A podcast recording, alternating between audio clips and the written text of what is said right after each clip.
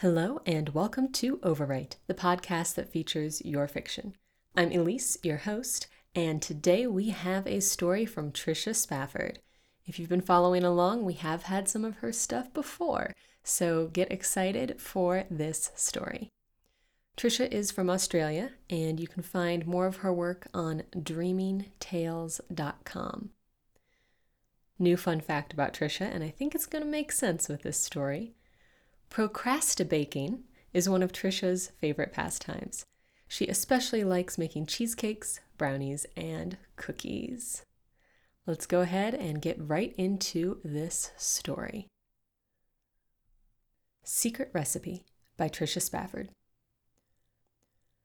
How did you summon me, mortal? The demon's voice rattled the crockery and cracked the tiles, but its slitted goat eyes showed white around the edges and its long ears were pressed flat into its flowing crimson mane.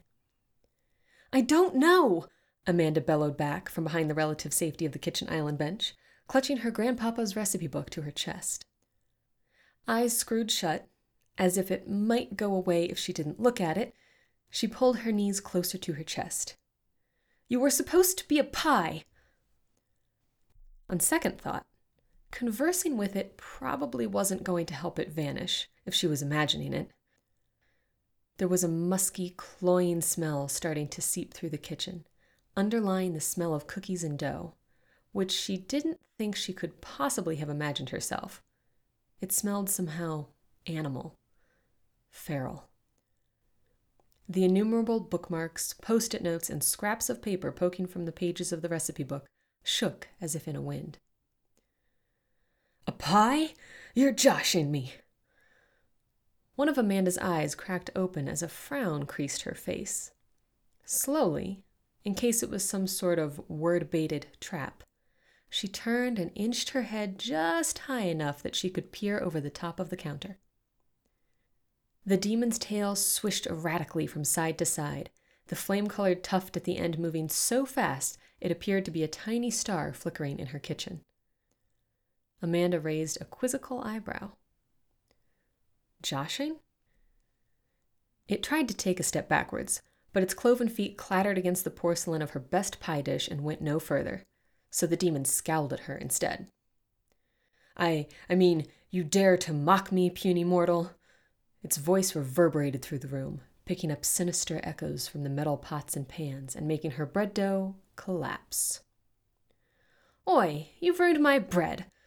Slamming the recipe book down on the table, Amanda rushed over to her stricken dough. It was a new recipe, and she'd been perfecting it for days. An ultra slow rise with a rare kind of yeast, and now it was a sticky, flat pile of carbohydrates and sugar. She prodded it gingerly with a finger. Maybe it would rise again? The yeast was probably still alive, after all.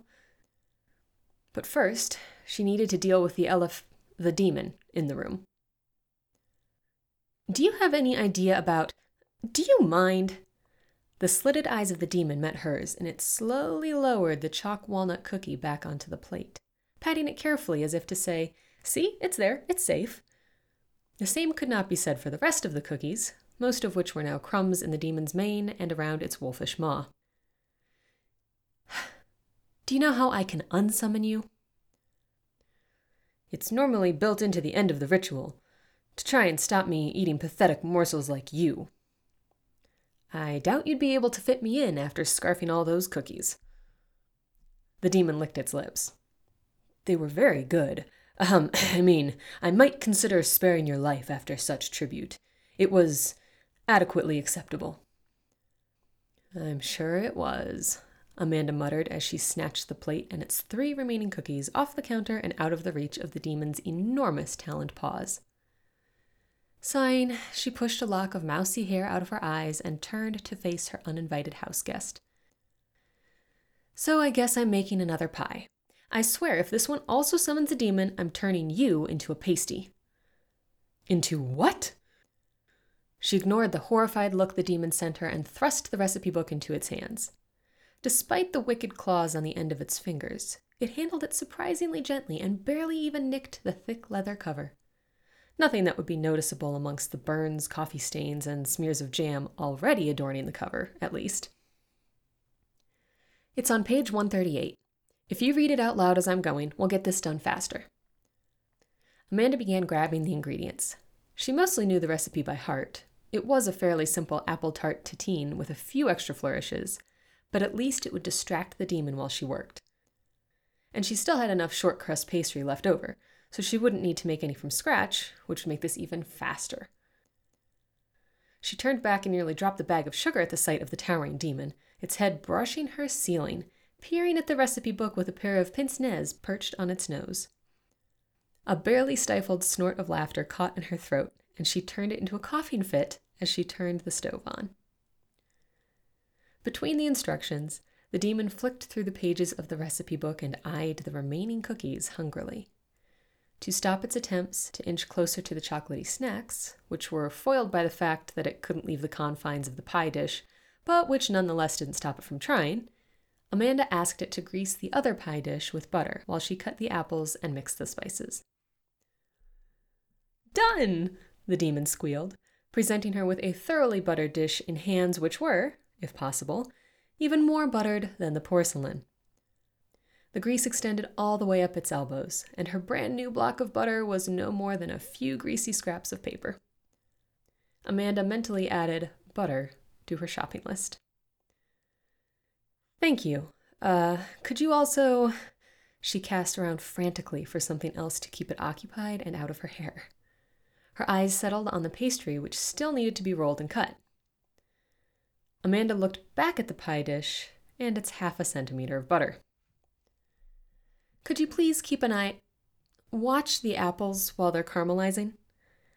Idioms, she decided, were probably a bad idea. She did not want to accidentally make an eye tart tatine.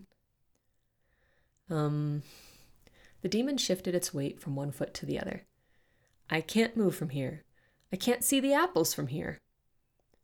Considering the situation, Amanda edged closer to the demon. This close, she could see that its dark fur reflected the light in shimmering waves of vermilion and cerise when the light hit it, giving a strange kind of volume to what appeared to be plain black fur from a distance. She nudged the pie dish experimentally with her foot, expecting it to be far too heavy to move, but buying her time to think about her next distraction. But it slid easily away from her as if it was empty. The clattering sound of it sliding against the tiles made her wince, but she successfully maneuvered the demon into proximity of the stove and left it to watch the apples. She was vaguely aware that there was a saying or something to the effect of, Who watches the watcher? But Amanda was fairly certain that never before had it been applied to a more absurd situation. As the dough flattened out beneath her rolling pin, she watched the demon bend over the large frying pan containing the gently caramelizing apples. The animal head, ears twitching and turning to take in every sound, gradually lowered, eyes fixed intently on the hapless fruit stewing in their own juices. Resting its head on the bench top, the demon turned its head this way and that so that it looked at the apples with one eye and then the other. Its nose twitched, a clawed paw came up and it prodded an apple tentatively before shooting a wide eyed look at her. Noticing her gaze, the demon coughed and lowered its hand.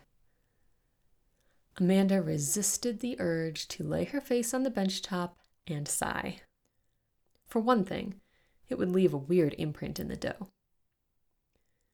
The apples remained blessedly unskewered and the dough was perfectly rolled and cut. The demon obligingly helped her lay the pastry over the apples, getting smears of flour on its paws and subsequently over an incomprehensibly large proportion of its body. Amanda told herself it must have gotten into the flour during a momentary lapse of attention.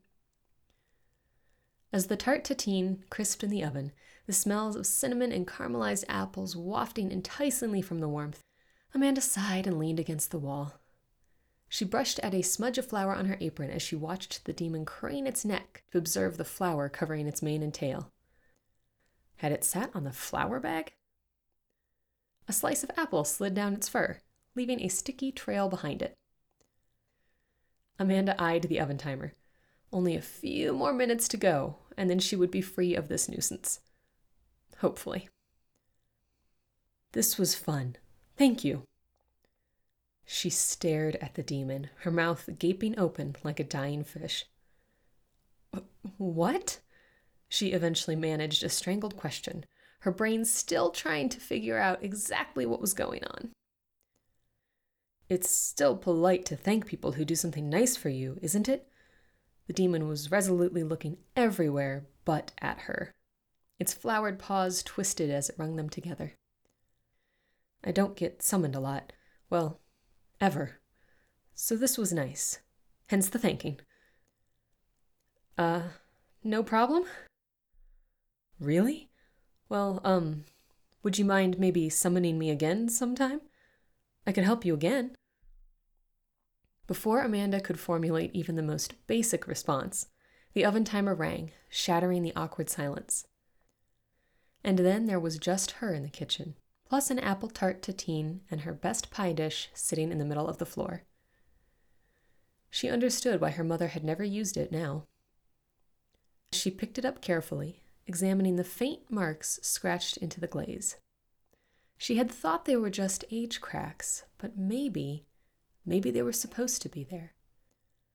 Setting it gently on the washboard with all the other dirty dishes, she wondered if she would ever use it again. This is such a fun story. I really enjoy this. I also uh, enjoy some baking, but I can't say I've ever had this particular experience, and it is so much fun to read and imagine. Thank you to Tricia. Make sure you check her stuff out at dreamingtales.com and tune in tomorrow for another dive into the fantastical.